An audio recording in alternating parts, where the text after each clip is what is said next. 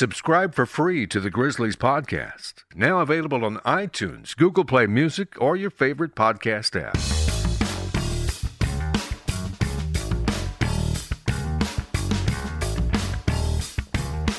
This is the Grizzlies podcast. Welcome to the Grizzlies podcast here at the Commercial Appeal. We've been gone a really long time, and you're going to hear voices you probably have not heard on this Grizzlies podcast before. I'm Mark Giannotto, the CA Sports columnist. I'm joined by David Cobb, our Grizzlies beat writer. We are coming to you live from 495 Union Avenue, uh, just about an hour after. Uh, JB Bickerstaff, Garrett Temple, and Omri Caspi uh, addressed the fight that or altercation. I guess we're calling it an altercation or fight. Altercation. I like fight. Yeah, I like fight too. Um, yeah, Wednesday night was for fighting um, at FedEx Forum, um, and after the Grizzlies lost for the eighth time in ten games, dropped below 500 for the first time since their season season opening loss to Indiana. They are 18 and 19 now. Um, have a game against the Nets Friday, um, followed by San Antonio Saturday. But just in general, it's basically after they start out the season 12 and 5, look like they might be a surprise playoff team. Um, basically, over the entire month of December, they've been trending in the wrong direction. And now I would be surprised if they make the playoffs. But um, everyone's talking about the fight. Um, so, David, just you were there last night.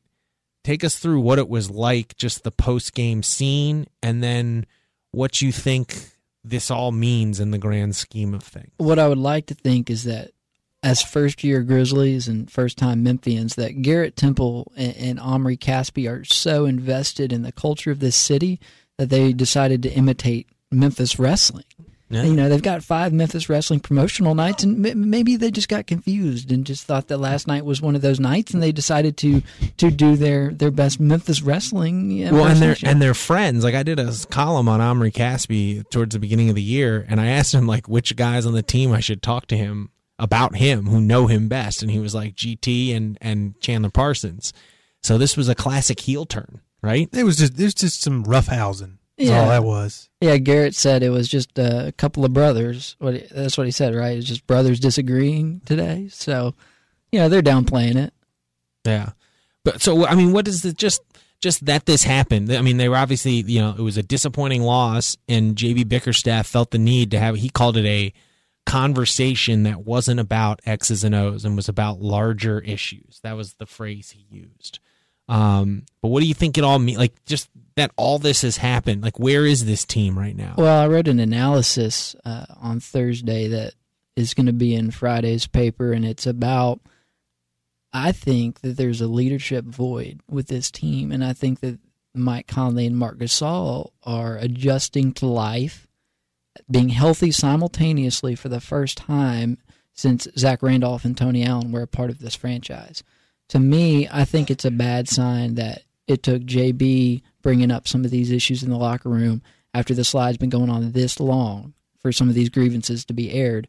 Because I think in, in the era of Tony and Zach, I think these things were coming out and being addressed head on before they reached these sort of tipping points.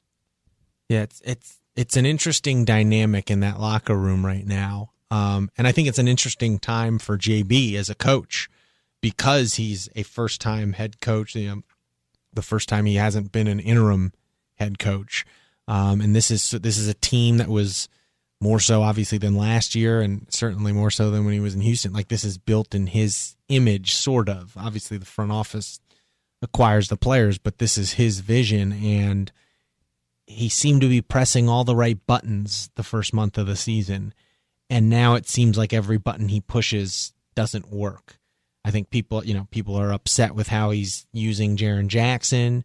There's been grumbles about you know his reliance on Shelvin Mack. Um you know there's the whole Chandler Parsons deal which we can get into. Um you know the fact that it appears the front office isn't activating Chandler partly because JB would probably use him and they don't want him to use him. Um, and so it's uh it's a fascinating time for him well, too. and he had a front row seat last year when David Fizdale perhaps overasserted himself, or at least he did in in the eyes of some, and, and that led to his his dismissal uh, at the hands of Marc Gasol. So so having had a front row seat for that, it's a precarious situation for him because how many buttons does he try and press? How hard does he push these guys? How hard does he work them uh, on a practice between games like today? Uh, when something like this has happened, because all these things matter. Because he's had a front row seat to see you know what happened last season um, with a good friend of his and David Fizdale and, and all these circumstances that you've just mentioned sort of add to that. And, and I think you're right. I think he's in a in a tough spot especially for a, a coach who has his first time full time head head coaching opportunity. He was an interim you know last season. He was an interim in Houston but this is his first go round and and there's a lot to sort through right now yeah no and it's I mean, you look at it on the court. I mean, honestly, it's funny. Last night they've been giving up a lot of threes defensively, but really, I mean, to me, the crux of the problem is is sort of not simple, but easy to kind of identify. One, it feels like Mark and Mike. This team was built to be reliant on Mark and Mike playing really well, being like top 35 players in the NBA together. And over the last month, it's been very rare where but whether it's via because of injury or just because they've not been assertive or what have you, it's been rare that both of them have played well together at the same time in the same game um, for a long period of time. And two, I mean, as much as you want to emphasize defense, you got to be able to score 100 points consistently in today's NBA. And this team, the parts around Mark and Mike I mean, the Garrett Temples, the Shelvin Macks, the you know about the only guy who's seen, only two guys who seem to be trending sort of in good directions are Kyle Anderson and Jaren Jackson. Um, everyone else on the roster has you know it's been very hit or miss when when they actually can contribute to the team's success offensively. Um, yeah, I think you can throw Dillon Brooks into the category of somebody who's I think they hope is going to continue to to provide a spark, but if you're waiting on him to save your team, then it's not going to happen. I mean, so, it was just striking watching last night. Like, even Detroit, a below 500 team in the Eastern Conference, has like seven guys who can hit threes, and the Grizzlies have what, you know, two or three. Like Mike Conley, like the, their two best three point shooters might be their four and their five, Jaren Jackson and Marc Gasol. Um, and you know, part of it is you know they, this sunken cost in Chandler Parsons where you're basically using up, you know, a good chunk of your salary cap to a player who you're either not using or when he's actually healthy enough to play, he's not close to the player you thought you were getting when you signed.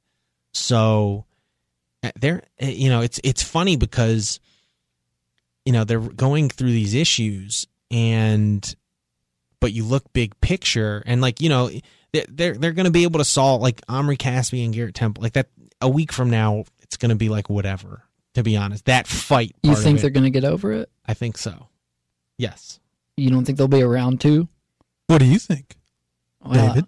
I, I don't know. I mean, I, I would think they can get over it, but I mean, it's fun to no, it's fun to talk about, right? It's fun to no, for sure. But no, but like my point is, is that there's going to be these large issues of the fact that what this team is running into is why we all had these doubts going into the season of whether this team could be successful because they're, they're it's it's a front office that wants to compete right now while also sort of rebuilding for the future and like having two competing agendas like that it's, there's a reason why most NBA teams either rebuild or compete. The thing, the comparison for, I made earlier was it's like the St. Louis Cardinals as of late. They've just been in this awkward, like, we're not going to make a huge, crazy acquisition or and we're also not going to tank. And so, and they've just barely missed the playoffs, and everyone's frustrated, and they had to make a managerial change last year.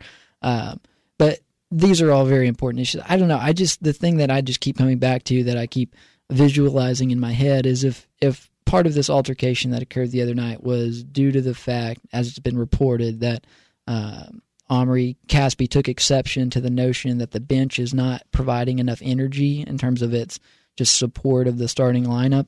Um, I would really like to see um, Omri like do some cartwheels on the bench or just some like crazy like mid major esque you know celebrations like the next time like Garrett Temple makes a three pointer, I want Omri Caspi to like Or Start like be like the throwing- Japanese guy from Major League Two, like on the side. Oh right, yeah, yeah. Ma- Marble- when, the Garrett, when marbles guy. Garrett hits a big three, doing the marbles dance, you know, on the, Marbles. on the sideline. Yeah. Um, I mean, they do need some brevity in the locker room. It seems like, and you know, I mean, like honestly, part of the problem, you know, we we talk about Mark and Mike. I mean, what, was a little distressing to me about last night is you got Mike on one part side of the locker room admitting that you know leadership really doesn't come naturally to him. Like he is a he's not vocal leadership does not come naturally to him. He is a lead by example guy. And then you've got Marc Gasol going, I'm going to be more vocal, even though I realize that in the past, me being vocal has caused issues. Um, like, that's just, you know, like when you think about it, like, it's like, uh oh. Um, and like, you know, to be honest, like Garrett Temple is known as one of those guys, like a good locker room guy. Like with the Wizards, when I was covering the Wizards a little bit in DC, he even though he was like just really getting his footing in the NBA, he had spent you know the beginning of his career bouncing around leagues in the G League and all that stuff. But like he was known as like a really calming influence in the locker room. I, I definitely agree with that notion, and I I can visualize that, and I think I've seen that in his short time here in Memphis. But I'll say that in a locker room where, as a 32 year old veteran like Garrett Temple as you come in, this is your first year with the franchise. Y- You're and prob- probably possibly your last year because Well- he's in a contract year. and you're probably going to defer to Mike and Mark. But but if that hasn't been there from those guys, then it's created a vacuum or a void. And you know, I think whatever happened last night was a manifestation of that to a certain degree. Obviously, losing it's a manifestation of losing. Uh, because as everyone has said, rightly so, that winning cures everything, and uh, winning really masked a lot of this team's deficiencies early in the season. Well, and I mean, yes, yes, absolutely. But I also think their deficiencies were like part of the reason they were good early in the year is because a guy like Shelvin Mack was shooting the lights out of the ball, Right, and, Garrett was too. and Garrett was playing really well, and you were getting, you know, MarShon Brooks was contributing, and you know, and it's crazy because they were JaMychal played really well when he got back. they were you know, they were better. They were better in the game when they had to trot Yuta Watanabe out there as part of the rotation because they were so injured and banged up. They were better then than they are now when literally every active when, when every player that they have, including the two way guys, are healthy. Well, I think when you look at the metrics, the starting lineup is fine. Like they're starting out games pretty well. I guess like you know, you could argue in the fourth quarter they've been too reliant on Mike Conley and you'd like to see Mark be more assertive. It's it's when those reserves come in the game. I mean, when you look at uh, when you look at their plus minus and sort of just how the team tr- shoots the ball and defends the ball, defends when they're in the game, that those those subs, they're the, the second five, so to speak, have not been good. And like, you know, and then they're in the dilemma. JB's in the dilemma of, you know, at the beginning of the year when he was, you know, he was leaning on Mark really hard, and then Mark got injured, and you know, Mike has is now nicked up with a shoulder. It's not serious, but like, you know, you can't. Those guys are at an age where they're not over the hill, but they're certainly not like I would say they're closer to the closer to the end of their careers than to the beginning. You can't lean on them to play 35 to 40 minutes every night. You've got you it's got to be closer to 30 and you need to and that's where, you know, I think the the the Chandler Parsons hole, so to speak, like their de- they they have a lot of depth. You know, they have a lot of players that I guess are usable sort i guess i don't know what the right word is but like i don't know if they're dep they don't have very many players that are dependable Yeah. you know Well, well, let me pose a question to you guys. All right, so we've established that the franchise as a whole, this franchise in the big picture view is sort of in this awkward in between phase of really trying to compete and also rebuilding, and so they're they're in the situation they're in. But this year, you know, they've essentially been tasked with making the playoffs with the parts that they have. What can they do this season to rectify this to make the playoffs? Uh, you got a month till the trade deadline. I'm, Well, I'm- well, I would argue the the franchise, the the front office is saying the playoffs is the goal. To me, the goal is conveying that boss that Celtics pick that they you know not fin, not not getting a top eight pick essentially. That would be that would to me be a more reasonable goal than making the playoffs. So you convey the pick and don't make the playoffs, and, and Mark Giannotto is, uses thinks that's a, a successful season for this franchise. I wouldn't say successful, but it would be it would to me it would be fine. Like I wouldn't be like this is it wouldn't it would this wouldn't be awful. And I'd like I don't necessarily want them to make the playoffs. I feel like they need to be competing for a playoff spot until the end of the season. That's what I'm hoping for for the franchise, and that would mean conveying the Boston pick. I don't need them to make the playoffs to declare this a successful season. If they bottom out and only finish, you know, they they have 18 wins right now and finish with like less than 35 wins this year or something like that, then yes, maybe I would say it's disappointing. But if they're like hover, if you know they finish with 35 to 45 to 35 to 42 wins, I wouldn't. It wouldn't be like I wouldn't be jumping on the rooftops being like, "They did it, guys! They did it!" But I'd be like, you know, they did okay. You know, I would. So so you do that. You can be, convey the pick to Boston. Then you've essentially got a very similar team next season. What's the goal with that team with Mike and Mark a year older? Well, that's that's what I'm saying. They're in this weird spot in that, like, honestly, like next year, like one, you got to figure out what's going to happen with Mark. You know, because I think for the franchise, you know, I'm not necessarily saying they need to like Mark should go to another team, but I think it's not in their best interest necessarily for him to just sign that player option and have like him taking up 25 million dollars of your cap. I think what you would want to do is convince him is I think the ideal scenario for Memphis with Marc Gasol because I don't think as the as a franchise I wouldn't want to see him going for a championship somewhere else. I would want to convince convince him to sign like a 4-year deal for less money. Like less less money per year, but give him more years with the franchise, and that way you open up some more cap space for yourself to to help the team. They could make a decent free agent acquisition this offseason if they were to renegotiate Gasol's contract now, assuming he opts out, and also if they were to stretch Chandler and do mm-hmm. and renegotiate Mark, they would have enough cap space to make it a decently. Well, here's the problem. One, it's hard to lure free agents to Memphis how many big time free agents or even like good free agents have ever picked Memphis since the Grizzlies came here? Most of the guys they've gotten have been either through draft or through trade. Joakim Noah, bro. Yeah, yeah, exactly. Um, and two, the other thing I think a lot of fans would argue is, you know,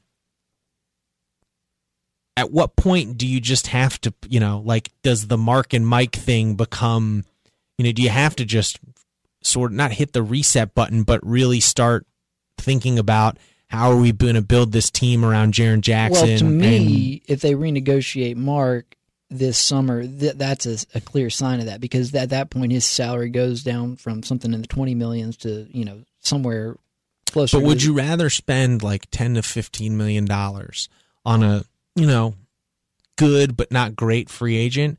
or is it better for the franchise long term to, you know, have a convey the pick to Boston for this year, and then have a crummy season next year and add another top five, top ten pick to go along with Jaren Jackson? I, don't know. I mean, like I know that you know if Robert Pera is genuine in the interview he did recently that he's not planning to move the team from Memphis, uh, you know, I would argue it might be better to have you know, to start thinking about really start collecting some chips, long term chips, rather than prolonging what we're seeing. Now, at the same time, if the Grizzlies can turn around this year and prove, and maybe like maybe they get the seven or eight play seat, like maybe that's reason enough to like you know let's keep this rodeo going, even though we know it's not leading to, you know, it, it's going to lead to just a first round playoff exit. But like what I mean, that's not the worst thing in the world either.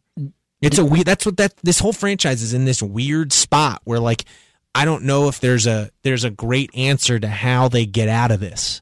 You know, like at best, if you if you continue down the road you're on, at best you're gonna get you know maybe you get another playoff berth or two out of it, um, and at worst you're delaying the rebuild. So you know, I it's a this like that's why I said that like this fight to me was like meaningless, but it you know in terms of the grand scheme of things, like in the moment it's like oh my god they got in a fight, but like what it's done, this whole meeting and this fight just illuminates what we were talking about in the preseason and what sort of this fast start masked in that this franchise is in this weird gray area that very few NBA teams are in. They're either feel like they can compete to be a contender or they're bottoming out and trying to, you know, trying to and the Grizzlies are nothing. Like they're not not nothing, but they're just like they're, They're neither neither of those. they're neither of those things. And uh, you know, I guess it can you know, if you're doing it for attendance purposes, I mean, I've been at a lot of Grizzlies games this year other than when like LeBron was here and you know like it's not really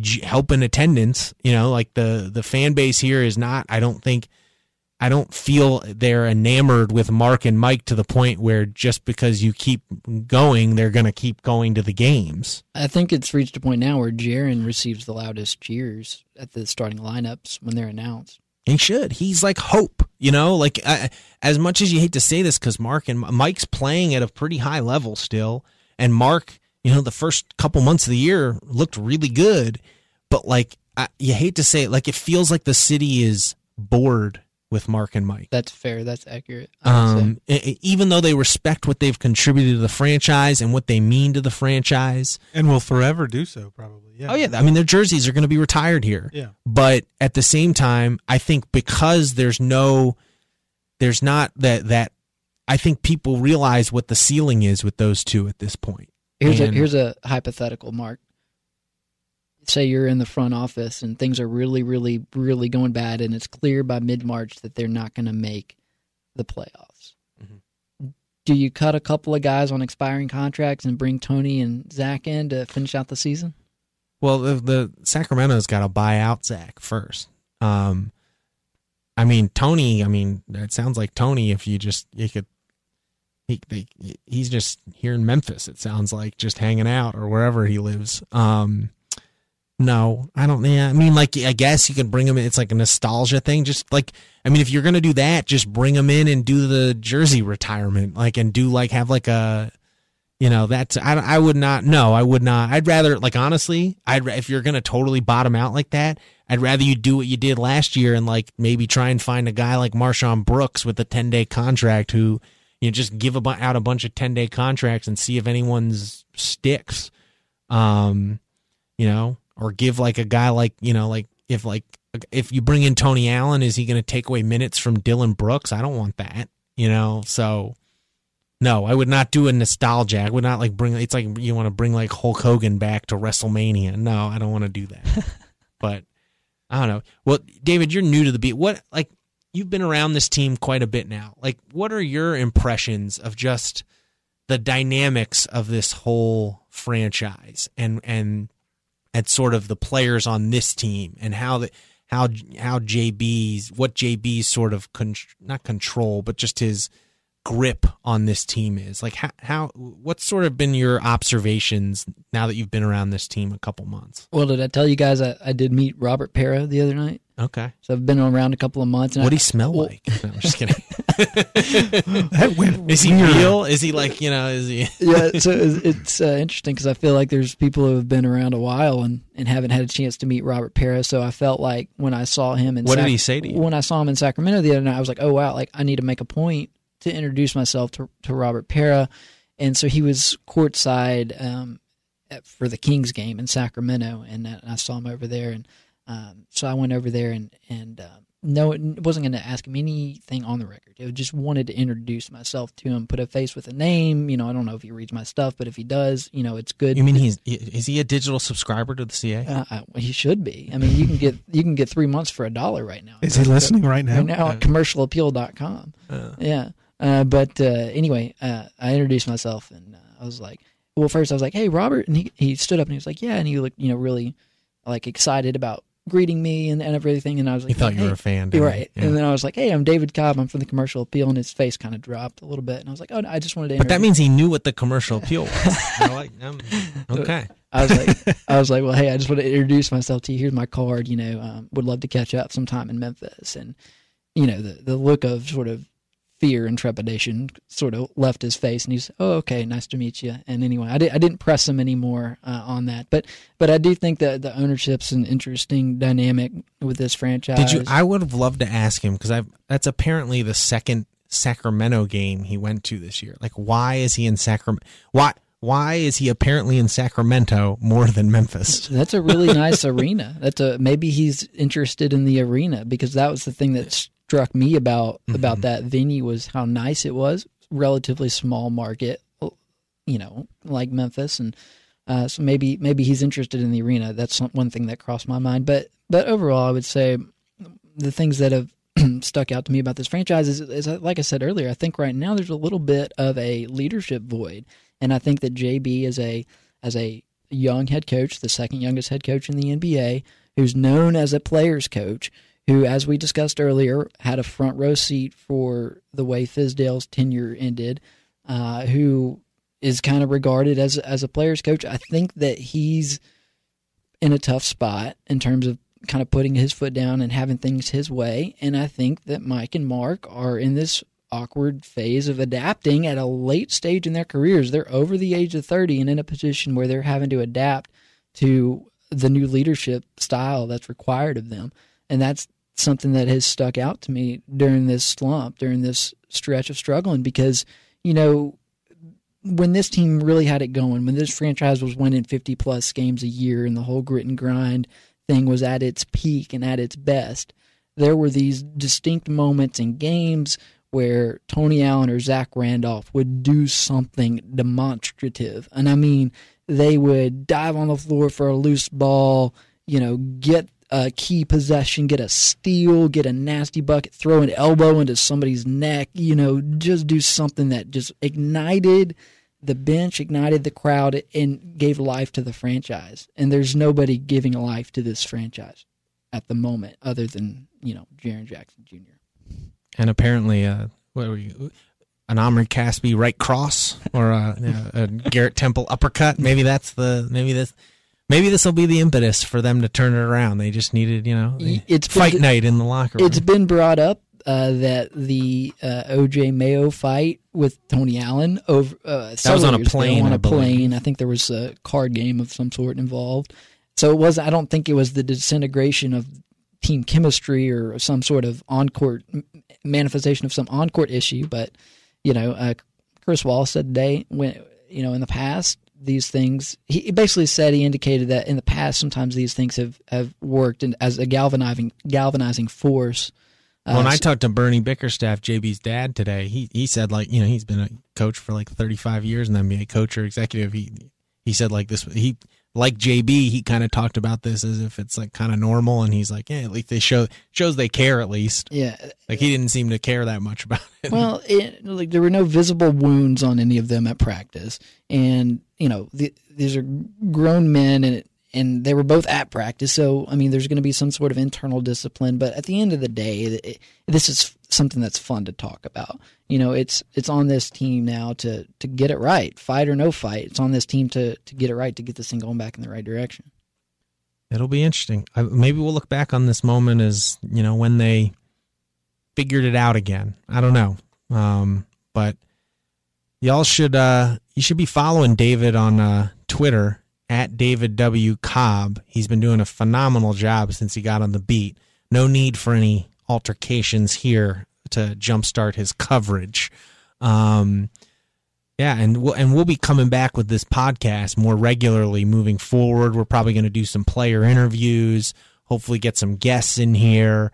Um, because they're just like there's been a leadership void with the Grizzlies, there has been a podcast void with the CA's Grizzly podcast. So. Well, and there's a chance, Mark, that as you prepare to become a father, that that could we could be missing you from this podcast. And and I would like to say that I I endorse the name Omri Garrett Giannotto for your child. He can go by the name OG Giannotto.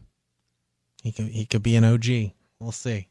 Um, I don't know if my wife's going to be okay with that, but I've left the naming up to her because you know she runs she she wears the pants in our relationship, unfortunately.